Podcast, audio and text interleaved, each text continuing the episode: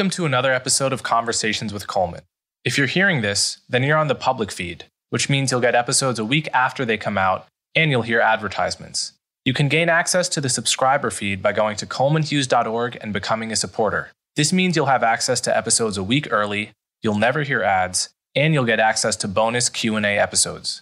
You can also support me by liking and subscribing on YouTube and sharing the show with friends and family. As always, thank you so much for your support. If you've been listening to the podcast for a while, then you know one of the issues I'm most worried about right now is bias in the news. It's very difficult to find news sources that are unbiased, that don't have a left wing or a right wing slant. But one of the tools that I found most useful personally in wading through this landscape of biased news is called Ground News. So, Ground News is a website and an app. And what it does is it, it basically takes the top stories every day gives a bunch of articles and analyzes them by their left wing or right wing bias. So you can just go to Ground News as your main news source, look at a bunch of different articles, and see how different outlets on the left and the right are covering the same issue. And one of my favorite features on Ground News is called the blind spot. What the blind spot does is it's a feed of stories that the left and the right are ignoring. So every day there are a set of stories that the left wants to report on and the right wants to ignore, and vice versa. And the blind spot feature just lists all of these stories, and it's it's fascinating to look at which stories both sides of the country don't want to pay attention to in a particular day. So if you're trying to be an informed consumer of the news, I could not recommend Ground News more. So the website is ground.news, not groundnews.com. It's ground.news. And you can also download the app. So I highly recommend that.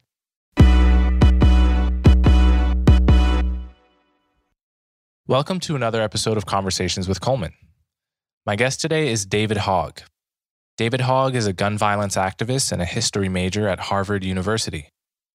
He rose to national prominence after surviving the mass shooting at Stoneman Douglas High School in Parkland, Florida in 2018.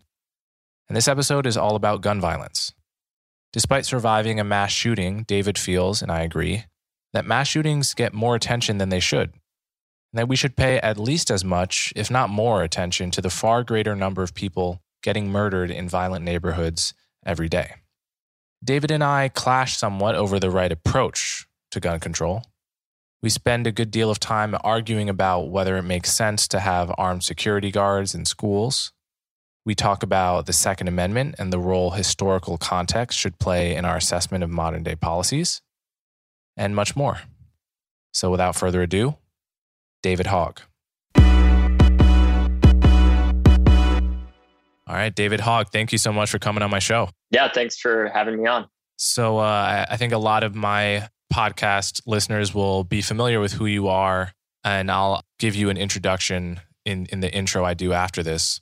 But um, let's just start with a little bit of your background. Obviously, I don't want to rehash the parts that everyone knows, but prior to the Parkland shooting, I'm curious what, if at all, your views on gun control were just as a kid growing up in, in a context where it hadn't yet become personal for you? Yeah, so I think growing up, the main source of education on gun control on most policy areas that, that I got uh, was from debating them in my speech and debate class throughout uh, all of high school. And the type of debate that I did, in, it was called public forum uh, debate. And the main education that I had gotten around gun violence, gun control, SROs, school security, et cetera, came from different arguments that we had every month. So pre one time we had to argue about whether or not we should have SROs, school resource officers, which are police officers in schools, uh, in schools or not. Another time uh, it was about the whether or not we should the United States should implement federal universal background checks at a federal level. And as part of that, we have to argue both sides, both pro and con. And from that, I mainly gained my experience in education, I guess you could say, prior to everything happening and in gun control. And I grew up shooting guns with my dad, who was an FBI agent, um, and many conservative, you know, and even liberal family members that had guns themselves. We have guns in our house, so I've I've always grown up around them. And I just my view personally was always that, you know, I don't see why it's such a big deal to need a background check for a weapon. I didn't really understand why somebody needed a weapon like an AR 15 after seeing what happened uh, at Sandy Hook when I was at that time in middle school. I don't understand why that's needed for, you know, after seeing what happened in Pulse and so many other horrific instances across the country. So I guess my main views came from speech and debate and just that, you know, we see across the board, pretty much universally, states with stronger gun laws tend to have lower rates of gun violence. Um, and countries with stronger gun laws tend to have significantly lower rates of gun violence. So, yeah. So, uh, uh, on your Wikipedia page, I found that your your goal is to become a politician. Is that is that still true? Obviously, things could be changing a lot. Um, well, I don't, I don't necessarily know who I don't know who necessarily put that in there. Oh, okay. Um, yeah.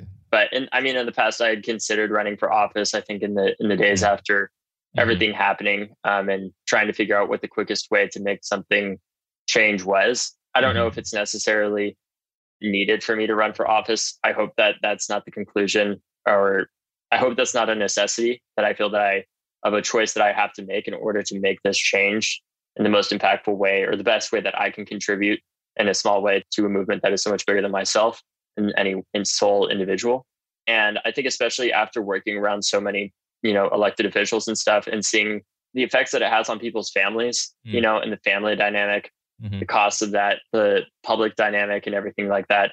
I think it may be more impactful for me just to be on the outside. But if I if I really feel like that, I, am trying to see that as my last resort, if you will, um, yeah. because I've seen how DC can take good people and corrupt them for lack of a better term oftentimes because of you know the enshrined power structures and the way that things are often purposely set up to main, maintain power structures of certain individuals and corrupt systems. As much as i would like to see that change i don't want to have to negotiate necessarily within that system myself. So i don't know if i will or not but i certainly just want to help uh, contribute to ending this issue as quickly as possible yeah people often think I, I want to become a politician too and it's you know i've never indicated that actually and i everything you just said about the costs and downsides of being a politician seems pretty obvious to me, but you, you have to have a certain certain kind of character to really flourish and maintain who you are in that environment. So I totally hear you. Are you at yeah. Harvard now still? Is that true at least? Yep. Okay. Yeah, it is. And, and have I, you decided your major yet? Yes, I'm studying history and probably going to do a secondary in government.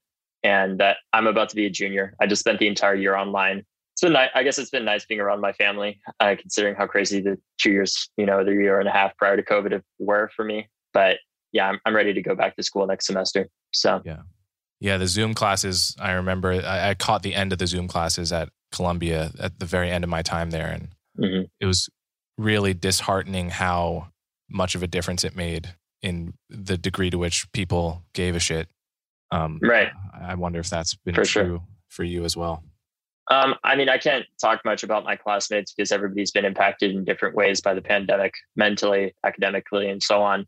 I think for me, it's it's certainly been a struggle to stay motivated, especially when a lot of my work is archive based, and I'm, you know, supposed to be going. If it if it wasn't a pandemic, I would be going through archives looking for primary sources and other documents right now, and I I still am. It's just not in the physical way.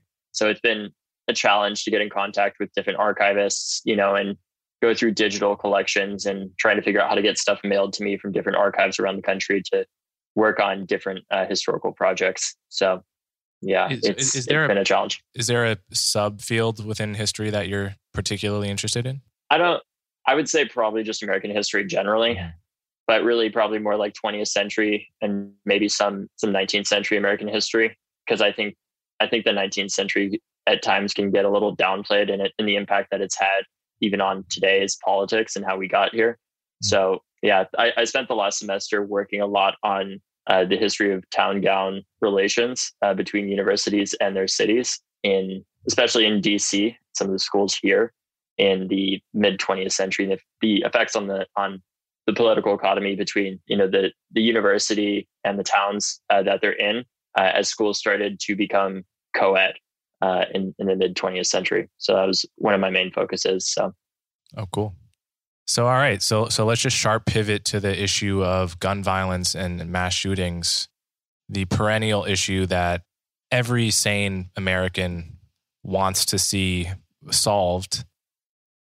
You know, this is a, I think this is a, you know, I, put out on Twitter that I was talking to you and got some replies from, you know, a lot of people who really hate you. And it, it just reminded me of the fact that the gun control debate in America truly brings out the worst in people. And um, that's just something I've observed. And I think there's there's no reason for it. I think it should be possible to have, you know, respectful arguments and disagreements you know, about the proper ethics and proper policies on this front. And um, I'm going to try to model that today. And I, I hope we can sort of get to a better place with this topic in this country because the tenor of the conversation is just so ugly. And you've been, you, a lot of that ugliness has been directed at you in the past few years. And I, so that's just to say, don't let the trolls get to you because it's it's truly ugly out there on this topic. Oh yeah, yeah, it's I, I find it it's very hard to stay positive and not feed into that negativity, which you know obviously I at times have certainly fed into, but it's it is a very toxic debate. Um, and it's an extremely hard conversation to have, unfortunately, because it is so important for us to have it. Yeah. But yeah. So let's let's just start with the definition of a mass shooting. I mean, this is a category that is a little bit tricky because if I'm just talking to someone about mass shootings, what we usually mean is the terrifying random mass shooting of someone who goes into whether it's a school or you know a park and for no reason other than their mental unhealth or you know wanting to see the world burn to use the cliche from batman just indiscriminately murder people that they have no social connection to, no particular vendetta against. Like that that's the kind that that's really what people in casual conversation mean by mass shooting. But the technical definition of a mass shooting is any shooting that involves four victims or more, even if none of them die, right? So those are two those are two very different things. And so, right off the bat, the conversation can get confusing because the the policies and attitudes that might make sense for the terrifying random mass shootings that dominate the news might not make sense for the everyday sort of occurrence in, in many high crime neighborhoods of whether they're gang shootings or personal vendettas where people are just or drive bys spraying bullets and hit four people right? These are kind of different phenomena and and so is that is this a distinction that you think about a lot? And and when when you talk and think about mass shootings which one are you concerned about? You know i i really try to stay away from focusing on you know trying to categorize these things as one mass shooting or not although of course they, it matters what type of you know gun violence it is in terms of the policy prescriptions that should be provided or enacted to prevent these horrible instances. What I think about a lot more specifically is the fact that the conversation even mainly starts and stops with mass shootings and the fact that there are several hundred mass shootings basically in the United States every day that have the same effect, you know, where there are just several hundred people that die from gun violence and it may not be that they're all dying at the same time with you know four people at once dying but nonetheless the effect on these on people's on the community the effect on people's families is just the same if not more because they don't get attention right? So i really don't even like to start the conversation with mass shootings although obviously that's why i got into this work in the first place because the reality is that they make up less than 1% of all gun deaths if we're talking just about four people or more. And when we get so focused and cramped on the numbers, we're not necessarily, we have a tendency I've found to lose the humanity of these individuals that are stolen, you know, not just lost, but frankly stolen from their families by something that, in my opinion, I view as largely a preventable instance of violence that is a public health issue that, you know, is solvable. So I think when people talk about mass shootings, I often think additionally about how these instances of gun violence truly are, in my view, products of different forms of injustice. And of course, when it comes to mass shootings, they're oftentimes a product of anti-Semitism, Islamophobia, uh, white supremacists that you know pick up a gun and have easy access to it, like the shooter at my high school, um, that have been known to have anti-Semitic, you know, opinions and behaviors, and then act, you know, at times, you know, go and act in extremely violent ways uh, towards their classmates. So what I, I guess, what I'm getting at is that I think we need to start the conversation with the fact that these are human beings that are dying, and although numbers in terms of policy making do matter, ultimately what matters are the human beings that are behind those numbers that really needs to be talked about on a daily basis. Because what doesn't make it on the news is the fact that there have been you know i'm in dc this summer. How many shootings there have been here which is horrible. You know in the past week there was one or not the past week but in the past couple of weeks there was one a couple just you know right down the block from where my friends were eating dinner um, there was one where there were a bunch of people that i knew that were at a, a baseball game and there was a shooting right by there I think like just a couple days ago, or you know, maybe even like two days ago. And those things don't necessarily, they may make it on the news, but it's not nearly talked about in the same way, even though people are still dying in those instances. So again, it comes back to the societal role that it plays and the fact that these are human beings that are dying and how, frankly, fucked up it is that we start at only necessarily talking about or caring about, oh, how many people died there? If it's if it's less than four, we can't really even talk about it because it doesn't even make it on the news. And even those shootings that where four or more people do die are starting to not even become newsworthy because we're so complacent and used to these instances of gun violence, unfortunately, because our country is so apathetic towards an issue that is so, in my opinion, eh, solvable. Yeah, so I, I definitely agree that the the conversation should be about gun violence broadly, not just the you know horror movie mass shootings that that capture people's attention. It should just as much if not more be about the just the daily loss of life that is happening in America's high crime neighborhoods and has been for decades. And here's where the gun control conversation has often seemed out of step with a, a rational approach to to reducing these shootings. So you know the the focus has often on the left been on assault weapons and assault rifles, this this sort of nebulous category that isn't responsible for really almost any of the daily loss of life that's happening in high violence neighborhoods. And and also you know the notion of gun ownership in general there's there's always this this paradox at the heart of the gun violence problem in America which is that places you know, in cities which have a much lower rate of legal gun ownership, often have the highest rates of gun violence.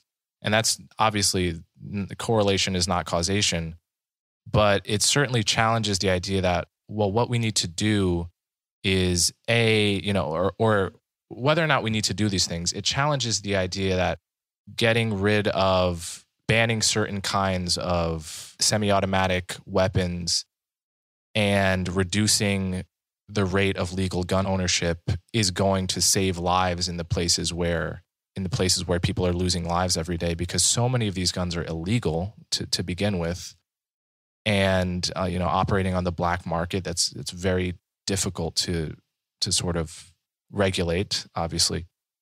And and so i'm curious to hear what what is the conversation we should be having? What are the policies you feel would make it so that we don't have to read every summer that two year olds and three year olds are getting shot in drive by shootings in you know in, in on the south side of chicago and east st louis and, and all of the neighborhoods we've come to take for granted as as hotbeds of violence yeah so i think on the topic of the assault weapons aspect i'm by no means specifically a firearms expert in terms of that and you know it's it's a common scapegoat that's used to talk about these things when in to to shut down the conversation about the assault weapons and stuff.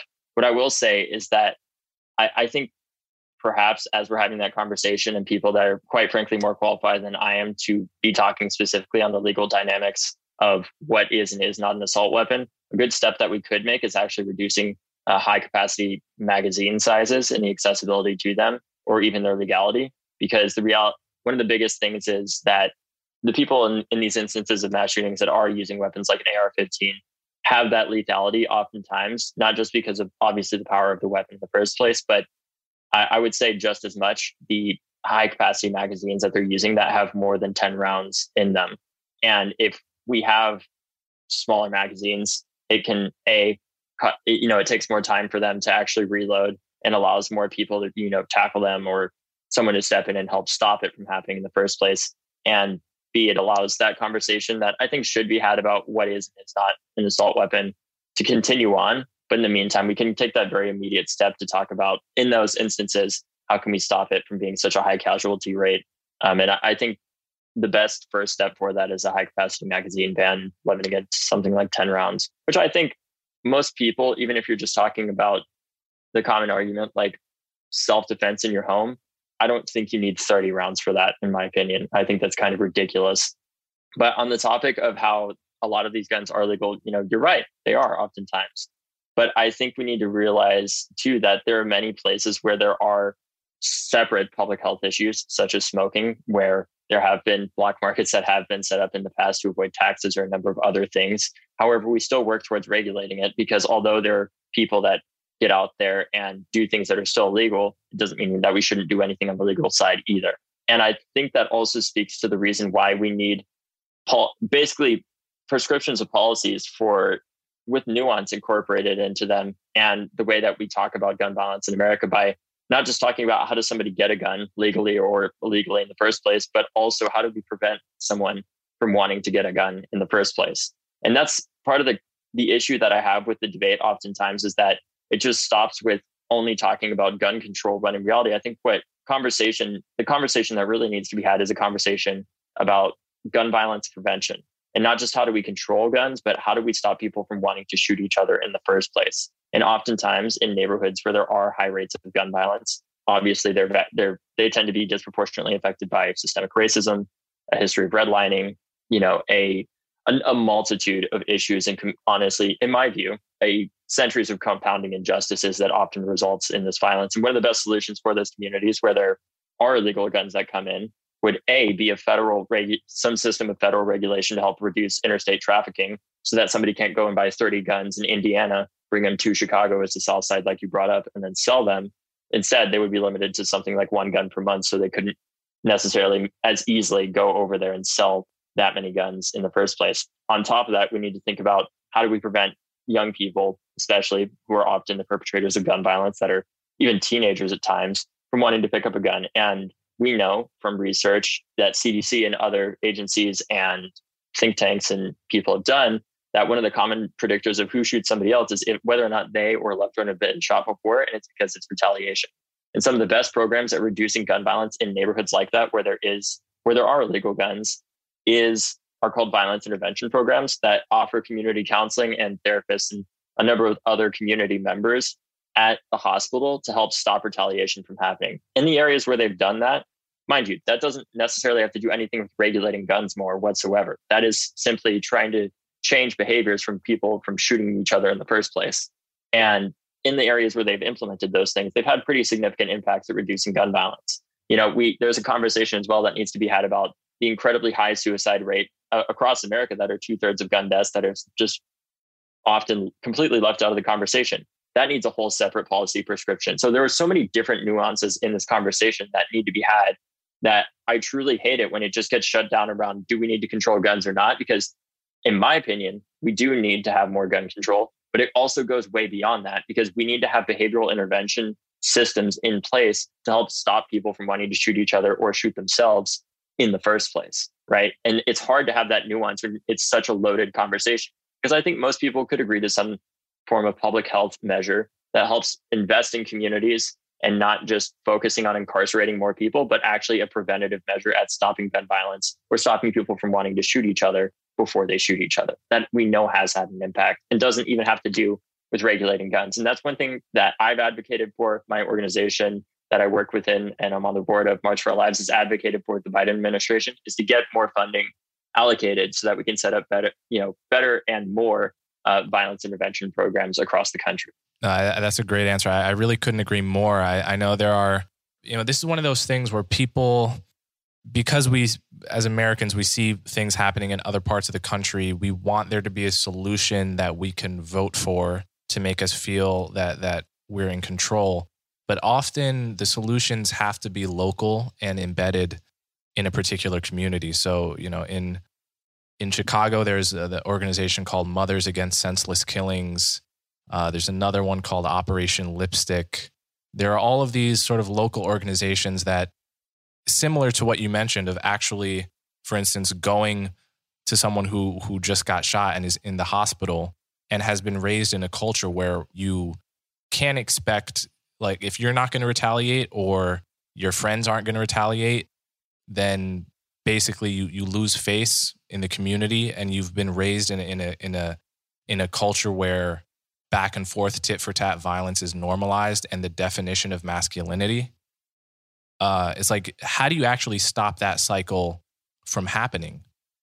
That that's a very difficult thing to do from a bureaucrat's office in DC even from a state bureaucrat's office and and and and again it's not a simple matter of gun control. You know i, had anthony barksdale on this podcast a couple months ago who is the former deputy commissioner of the baltimore police department.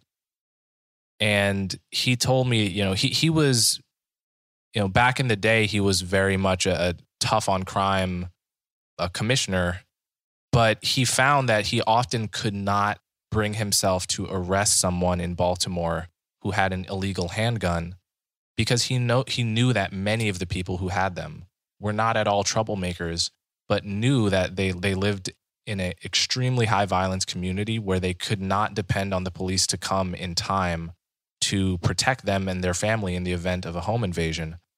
And how can you truly blame such a person much less arrest them when they're doing something that that's totally rational? And Eh, that that's part of what makes it tricky to simply say, oh, well, we just have to, you know, toughen the these gun gun laws. And you know, there there's it occurs to me also the Breonna Taylor, the the shooting of Breonna Taylor last year, which most people thought of in terms of the conversation about Black Lives Matter.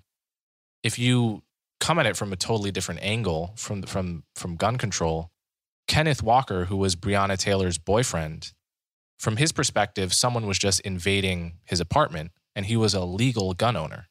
So he shot at the person. Now it turns out that person was a cop, but he had no way of being sure that that person was a cop. He couldn't he couldn't hear them shout police, much less believe that they are in fact police. If you live in a in, in a in a situation where home invasions happen, where violence is regular.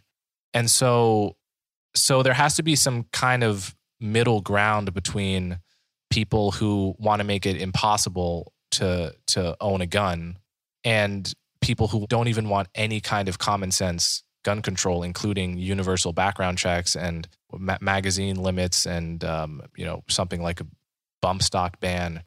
There's got to be a middle ground here that we can find. And you know i hope that the the net result of the enthusiasm for for you know coming out of the march for our lives and and and everything is sort of directed at this middle ground. And Annika, it, does that provoke any thoughts in you? Yeah, I I think a lot of it. I personally think the best approach, in my view, is that we know in general countries that have less guns in society, in general, you know, whether it be the police or uh, civilians themselves, tend to have less gun violence. Unsurprisingly, in some countries, many police officers don't even carry guns in the first place, right? And I see obviously the the conversation around what happened to any number of individuals, but especially in the case of Breonna Taylor and other people, you know, a conversation needing to be had about state forms of gun violence on its own citizens, obviously. And in some ways, I feel like it's almost like an arms race where these SWAT teams end up militarizing and using civilian arms like the AR-15 or you know, take your pick. It doesn't have to be that, you know, it any number of these weapons to justify why they need to be more militarized, why they need bigger guns, and vice versa. And it it it kind of is this is this uh, back and forth between police departments, local law enforcement, and civilians. When in reality, I think we need to focus on how can we start to demilitarize our ridiculously militarized, at least you know, society as a whole, where it's not just you know the civilians in the first place that don't necessarily have of course i don't want anybody being endangered you know in the first place Wait, so so when um, you say de- demilitarize what do you mean I mean, over time, how can we reduce the number of guns in society? At least that's my view. And we have to figure out a good way to go about it. And I'm not necessarily sure of what that is. I'm just saying in societies, in countries where there are less guns, there are less shootings. Both right. So, so, but yeah, can can we actually draw the the lesson that it might seem like we can draw from that? I mean, you know, th- that can be true, but you know, a there's the practicality problem of there are more guns than people in America, and so much of it is is operating on the black market that it's like you know it's it's kind of like saying well you know if let's just get weed off the streets. It's like okay it's one thing to say that but it's like it, it's an incredibly difficult practical problem if not impossible to actually achieve.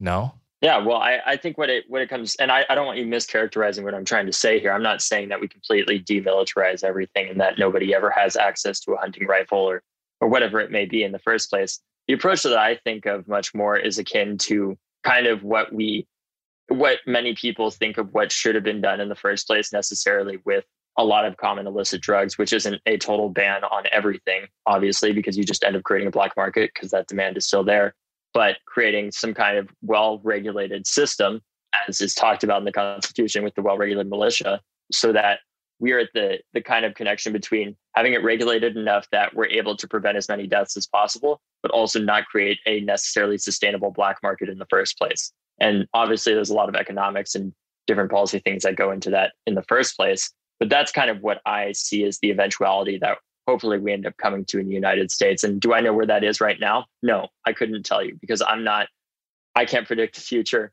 I don't have a PhD in public health or policymaking in the first place, or even a, a law degree of some sort. But that's kind of what I see it coming towards is how can we make sure that we're creating a system that doesn't incentivize nearly as big of a black market as we have right now. And we're able to reduce the size of that, but have a system as well where individuals are, you know, not dying left and right in senseless mass killings because people believe that universal background checks are ridiculous or that they should have a hundred round magazine as an example. So I think there's one disanalogy between drugs and guns, which is so, for instance, when you ban marijuana, you create the conditions, as you said, you create the conditions for a black market.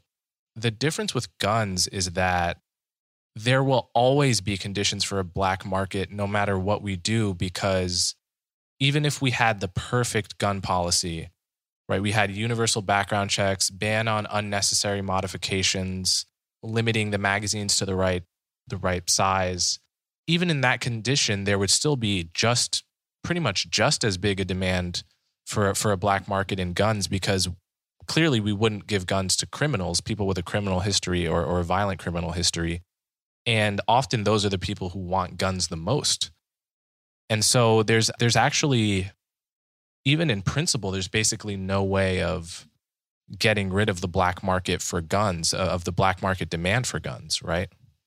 Well, I think it's it comes down to how you know obviously there's a lot of nuances that have to be added to the conversation because every community is different. All of these things are different. There's no society, at least that I can view in the next hundred years, unfortunately, where that necessarily doesn't exist because of the stuff that you said. But I do think that clearly what we have right now is not working clearly 40,000 people dying a year in a high income country like the United States, even putting aside suicides, you know, if, if we're talking about the the one third that are intentional shootings and completely negating any of the validity around, you know, gun suicides happening in the first place, which I think need to be part of the conversation. That many people still dying is still doesn't need to be nearly as high as it is in the first place. And of course, there are much larger things at, at, at play in society that can impact that. But I think there that's part of the reason why there needs to be more nuance this conversation. And it's not just about how do we regulate the guns. It's not just about, you know, that. It's also about, as I said, it's about how to stop people from wanting to shoot each other. And it doesn't it just doesn't go straight into right before someone's going to go and injure someone. It starts, you know, from the crib. How are we going to stop someone from ha- being clearly there's a reason why some of the like the poorest communities that have been affected the most by redlining, by other instances of systemic racism, of economic injustice, of these different, you know, things compounding in our society. How can we have some of those more nuanced policy conversations that may not even be related to guns in the first place. And those are hard conversations to have because there's so many different factors that play into the creation of this issue, right? It's a, it goes far beyond just how do we stop somebody from getting a gun in the first place and how do we stop them from shooting each other immediately beforehand. It goes way beyond that into the years before and how do we stop people from wanting to get a gun off the black market in the first place or feeling the need for that.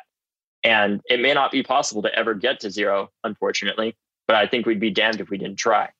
So you said, and I agree that it's almost impossible to foresee a scenario in the in America where we reduce the number of guns per capita, legal and illegal, you know, where we cut it in half even, I would say, over the next 100 years or we, if we get to, you know, European or Australian levels. It, it's very difficult to see how that happens practically even though I, w- I would be very happy, much happier to live in an America that looked like that. Um, I'm I'm very unlikely to ever own a gun myself. Not impossible, but it's just it's, it's very unlikely. You know, given that that's true, and given that people fear mass shootings in particular, is it why why is it wrong to make people feel safer by say having a, a, an armed security guard or or a policeman in, in schools. What do you make of that idea? Do you think that's a good idea or not? No, I, I, I think the reality is behind it that it's security theater. There was a police officer at my school. and all the years since we have hired thousands of school resource officers, there's not a single instance where they've actually stopped a school shooting from happening. You know, where they actually intervened. So is, I, is it, I see why that, is that because of cowardice? Or probably. I mean i can't tell you the exact reasons. I don't know the motivations of these individuals. I think the person at my school may you know is probably cowardice fear you name it. But i think a lot of that's security theater. And i think if we look at the, the instances of actual school violence between these school resource officers and students not even not even talking about how often they have they could possibly kidnap students they could sexually assault them molest them or etc because not all these people are necessarily good people in the first place. Putting all of that aside, because that stuff has happened and it does happen, it also it also endangers students themselves. You know, should the best solution really be when I'm talking to a student about their, you know, how they're talking to me about their mental health issues as I've done I've had many conversations about and students come up to me and say, "Yeah, I went to my campus, you know, my counselor at my school and I said, "I have depression, you know, I need help with that. I need to see like school psychiatrist or, or, or what have you, and they get put on a list of possible mass shooters, that's not productive or helpful to the conversation at all at actually ending this in the first place. And I think those resources would be significantly better spent elsewhere where they could actually have an impact, like those violence intervention programs that are not necessarily policing based, but are aimed at getting students, getting young people in general on a better track that have had an impact. I think, in regards to the self defense aspect, personally, one of the reasons why I would never own a gun in the first place is because if we look at the actual if we go not with our the concept of how Americans like to view guns and that they everyone thinks they may be a vigilante or some kind of version of Superman or something, and that they can just immediately have perfect aim with a firearm that they often have very little training with at all. And even if they do, they're still, you know, not required to practice it that much at all oftentimes the person that you endanger most by having a gun in your house, if you actually look at the statistics on it, is yourself or somebody else in your household. Households that have guns have a five times higher chance of somebody in the house, even if they're not the gun owner, killing themselves if they have a gun in the household because the success rate of gun suicide is unfortunately so high. On top of that, I cannot tell you the plethora of instances that I've heard of individuals that A, have a gun turned on them or B, have their home invaded because people know that there are guns in there so they can go and sell them on the black market, which is enabled by the gun lobby. That makes it harder to make sure that we're able to actually track down these guns in the first place, you know, through the different systems that have been created that are purposely corrupted to, to make it hard, which enables that black market to even be more existent and prevalent. Not to say it wouldn't be there if we had the perfect system in place. It likely still would be. It just wouldn't be at the same level. So all of those things combined, I think, you know, people are going to own guns and so be it if that's what they choose to do. I personally just think that it's a little ridiculous that somebody should be able to buy a weapon like a handgun or what have you without something as simple as a universal, you know, a universal background check if it's done through a private sale or the gun show loophole or any number of these other instances. So that's my view on it. People obviously have their own views of their own safety and everything, but that's that's the reality because the emotions in this situation, as is often the case in policymaking, are very different from the the statistical realities that people go through in the in such an emotional area like gun violence in the United States. Yeah, again, like like I said, I have all those same reservations about myself owning a gun. I think if I did do it, I would be on the most responsible end of the gun ownership spectrum because of my personality, but and I think I do think it's possible to judge yourself at the competent end of the spectrum. At the same time, you know, just having a gun in your home is something that far more people take way too lightly, right? Like the the mm-hmm. probably the typical gun owner takes it far more lightly than than they should, and that that itself is a major problem. But I want to return to this point about having a security officer in the school. It's like, you know, I, I really could not bring myself to seriously worry about a police officer or a security guard kidnapping or molesting a student. And it's not to say that those things never happen, it's to say that we shouldn't use the outliers as the rule of thumb for the policy, right? It's like you, you could do the same on the other side of the argument and, and say, well, there are a couple hundred examples every year of good gun owners saving the day. That, that does sometimes happen. It's rare, but it happens a couple hundred times a year where someone has a gun in public and is able to stop the bad guy and, and save a life. But those things are so rare that they shouldn't be the main consideration. Well, here's the other thing. So, so I would argue the same thing about having a security officer in the schools. Like, uh, how often are they going to get kidnapped versus? Well, here, here's the thing. I think you're safe. I believe that you're mischaracterizing the total point, the main point of what I'm saying there, which is that there are those instances. And the main reason I brought those up is because I've been talking with people recently about research that has been going on around that.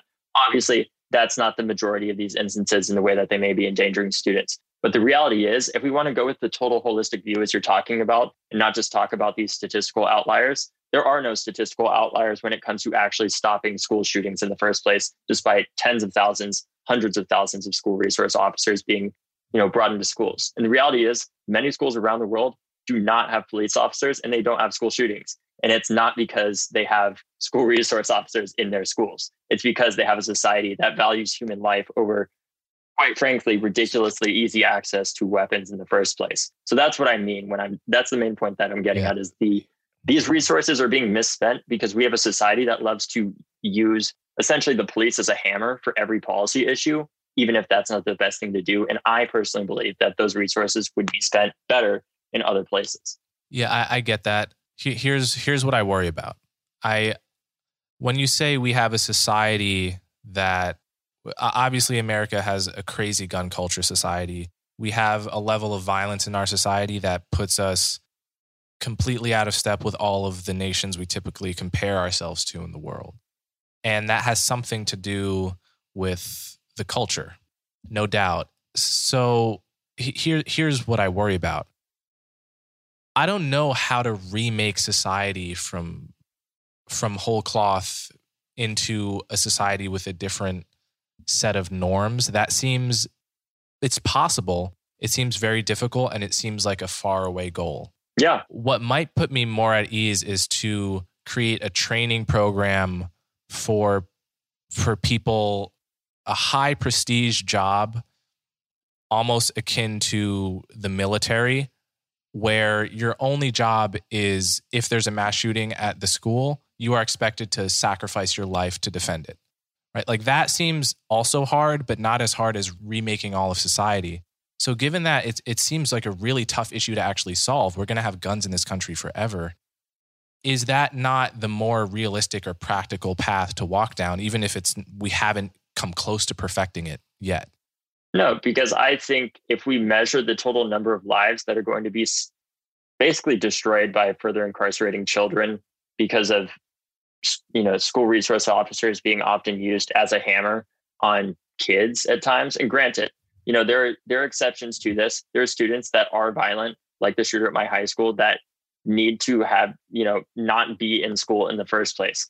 That is an exception that i'm willing to make that obviously needs to be addressed. Uh, and that's specifically what I'm talking about in in that regard is that the number of total students, especially students of color that have worked extensively with me and you know in the gun violence prevention space specifically that advocate on this issue and after talking to them and working in schools where you know there are school resource officers the way that i personally see it is that the total number of lives that end up being frankly destroyed by being incarcerated for something or being put down a path for something that frankly could have been handled in a number of different ways. And also the number of students that end up getting severely assaulted or even killed by these school resource officers far outnumbers how you know any the reality which is that they haven't stopped a single school shooting. So why have them in the first place? We have had 20 years since columbine with school resource officers being extremely prevalent throughout american society. Not once have they stopped a school shooting. I don't see that fear of like that possibility of them ever stopping one even though they haven't in 20 years. And we spend hundreds of millions of dollars on these school resource officers as being worth more than preventing students from being incarcerated, students, administrators specifically using them as a hammer on students, and the risk that they pose to the students in the first place, because that is the reality of the past 20 years, is the legacy of incarceration that they've left behind. And you may not agree with that, and that's fine, but that's just my view. I mean, can, can you imagine that, you know, if lots of resources were put into training people specifically for the purpose of preventing mass shootings and and not to like in, in many cases we have to be able to imagine how a thing could get better whether that is gun control policy the culture uh, and I, it seems like you're capable of imagining these things getting better but not capable of imagining the you know a, a scenario where security guards get much better right? It's like we, we've got to improve some aspect of this and it seems like the more it just seems to me the more realistic and practical one is to try to improve and I, I, take all of your points about how people security guards have abused their power in schools no no doubt. But like we have to be able to imagine some of this getting better and it seems the if the alternative is you know to just figure out and the truth is none of these things are mutually exclusive right? Necessarily. You, you we can parallel path it and we have to to reduce this issue but are we permanently in a scenario where at the very end of the day if someone comes into a school with a gun the quickest thing that can be done is to call the police and hope they come in time? Is that the limit of our ability practically to solve the issue? And and to hope that all of the early childhood work we're doing is reducing the number of these people to begin with? Yeah i mean i guess if you really wanted to focus on something that and may you know maybe my opinion changes on this and I, I i try to see these things from all sides and be willing to change my opinion when confronted with like new information but i from my view i don't think it necessarily doesn't mean there isn't anyone that isn't you know able eh, theoretically for the security theater and comfortability of people to stop these things in these instances, assuming they actually would, which they haven't in the past 20 years at all, especially in the case of my high school where that person was on campus and had been there for years. You know, if you want to have someone there whose specific job is to do that, sure, let's do that. But I don't want to have, I don't want them to be armed in the first place. And I don't want to see them, I don't want to see videos of them going in and throwing students on the ground and beating the crap out of them and abusing their power and hiding behind their police unions and never being held accountable. Because, you know, as an example of that, despite the fact SRO at my school did not stop the shooter at all because of the power of the union, the policing union, and a number of other factors, and him saying that it was not part of his responsibility whatsoever to stop the shooting. And I think a judge wow. upholding that. Wow. He got to get his job back, right? I don't think that's okay, right? That level of basically total lack of any accountability. And the fact that he got to continue in that position despite all of that is ridiculous. But moving on, besides that point, I think the amount of resources, given the fact that despite 20 years of school, thousands, tens of thousands, probably hundreds of thousands, if not more, the school resource officers being in schools hasn't stopped a single school, you know, school shooting. If we still want to have something like that, and we've seen the reality of students being beaten, their lives being possibly even endangered in some cases, and also being incarcerated if we want to have somebody there to actually have you know the possibility whose sole responsibility is to stop a school shooting from happening that is unarmed but is trained on how to de-escalate the situation and prevent that person from doing that or tackle them or whatever it may be and they're they're expected to sacrifice their life then so be it but i don't want that person having a gun in the first place and i certainly don't want to see them you know having the ability necessarily to go and arrest students for minor infractions that need a detention right or can be handled in a multitude of different ways that do not end up getting on their their actual record and destroying any possibility they have at coming back from that mistake in life. That's the way that I see it, at least personally. And there are a number of serious policy issues that would need to be confronted within that specifically, because there are a number of ways where it completely falls off the rails that I can see. But if we wanted to live in a society where we did that, where we did advocate, you know, some money towards, you know, preventing school shootings in terms of uh, in terms of someone like that being there in the first place, I could be open to that. But I do believe that there's a ridiculous for the impact that they're having, which is literally zero in the past 20 years of actually stopping these things from happening, or practically zero, right? For that impact, it's ridiculous that we're spending that much money when we could invest it in other places and diversify the number of solutions that we have at A, stopping stu- students from getting to that place, B, and B, preventing them, God forbid, should anything ever happen in the first place. Yeah. So, my final topic I, w- I want to discuss, and this is another one that there's a lot of interest in, obviously, is the Second Amendment and what your view on it is. Yeah, I mean, personally, I think Heller was a wrong decision, in my own opinion. That's my own opinion. It's a very hot take. But I, I believe that if we look at the actual history of the Second Amendment in the historical context, and based off, you know, as a history student and looking at this stuff, the real, you know, the reason it was created was initially for, you know, indigenous death squads essentially to steal Native American territory and violate a number of treaties that we had created with Native Americans for people that were settling further and further west in and direct violation of native sovereignty. Then after that, it went on to become part of slave patrols and having a well-regulated militia, you know, to help patrol people and own people and you know uh, help provide for uh, the entire system of injustice and horror that was slavery in the United States. And after the end of slavery, that well regulated militia went on to become policing. In some ways, it went on to become the National Guard. And that's still what I see it as. I don't see it necessarily as uh, it was as it was reviewed in Heller as an individual right necessarily. I think if we actually are talking about specifically what was meant in the original, you know, kind of founding, I believe it's a collective right of states you know, to have something like a, a national guard or a policing system in the first place. I don't think it was ever talking about an individual right. And that's my own opinion.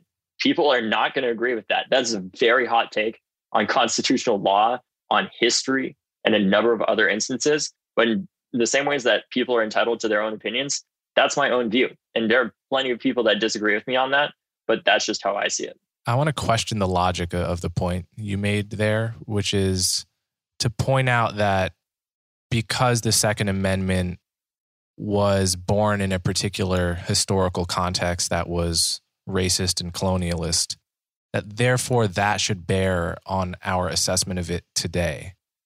Like that that's a logic I don't I don't think goes through because you know if you apply that standard to say Planned Parenthood, one of whose founder was was a eugenicist or or very close to it, you know, by that logic, you should oppose Planned Parenthood today or.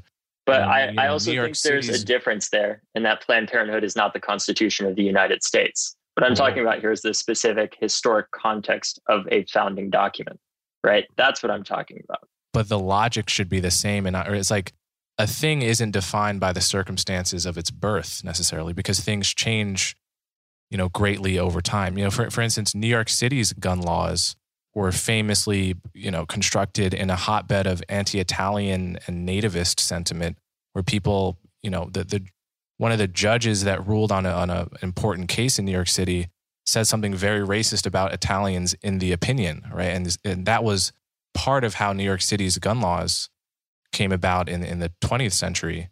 But that doesn't mean our gun that shouldn't influence my assessment of whether the gun laws in the city are good or bad today or how how they should be changed. I think it's a I, th- I think it's it's wrong to to condemn something by the circumstances of its of its birth.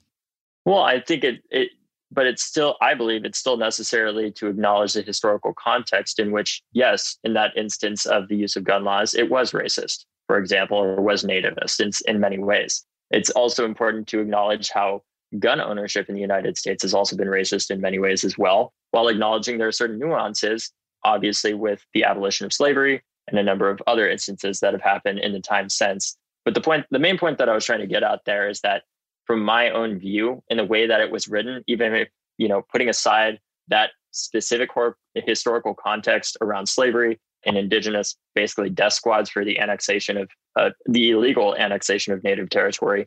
I think the point that I'm getting at is how it was, and in my view, still is a collective right. And it's not necessarily an individual right in the way that it was written in the first place. That's the point that I'm getting at, while still talking about what I see as some of the more problematic roots that should and should be acknowledged in the same way that some of the problematic roots at times, even with gun control, uh, should be acknowledged too. So that that's the point that I'm getting at there. Sure. So so would you would you be happy to see it re- repealed? Um, I mean, I don't know if that's necessary specifically. I, I again, I try to be more focused on how do we act realistically right now instead of trying to think of something that may or may not happen or even may or may not be necessary in the first place. And instead, how can we actually work together as a country to help resolve this issue in the first place, um, while acknowledging it is a very sensitive area that many many people very you know feel very emotionally attached to because of you know any multitude of reasons in the first place. And at least right now i don't know if it needs to be abolished. I don't necessarily think it does but i'm trying to acknowledge that i don't necessarily know everything in the first place. You know i'm i'm 21 years old. I'm always learning new things. I haven't gone to law school. Um, so i can't really necessarily talk on that specifically because i on that in regards to that specifically i just don't know enough about it to really feel specifically one way or another. Mm-hmm. Yeah. Okay. Well, on that note, I think we should wrap it up. This has been really enjoyable, and I hope people on all sides of this issue can hear the points you and I are making and glean something of value from it. And uh, it was a pleasure to have you on. Can you tell people where to follow you? Yeah, uh, if people want to follow me, I'm just uh, at David Hogg one one one three ones on Twitter and just David Miles Hogg, M I L E S, uh, with and Hogg with two G's at on Instagram. And if I can just say like one final thing uh, as well, it's just look, ultimately, I don't have all the answers as much as I would like to. I don't think anyone on either side has all the answers, mm-hmm. but I think we can agree on the fact that something absolutely, even if small, needs to be done about gun violence in this country and how we can work together to prevent it because as you and I are sitting here talking about the nuances that have to be held in these conversations, you know, there's still people out there dying. And unfortunately, this debate is something that's been going on since before both you and I were born. And it's continued into our generation, frankly, to deal with, unfortunately. And I don't want to see another repeat of that. I don't want other young people in the future, you know, or young adults in the future to have to hear, oh, thank God, you know, young people are here and we don't have to solve this issue anymore because you're going to fix it all. Because it, it, shouldn't be on future generations to solve problems that we can confront today. And frankly, I, I, believe that we should, even if we disagree on necessarily how to do it in the first place. I think we can all agree that something needs to be done and we Absolutely. have to work together to do it. Yeah. So no matter where you stand on it, let's make something happen. Completely agree. Thanks so much for yeah. coming on. All right. Thank you. If you appreciate the work I do, the best ways to support me are to subscribe directly through my website, colemanhughes.org, and to subscribe to my YouTube channel so you'll never miss my new content. As always, thanks for your support.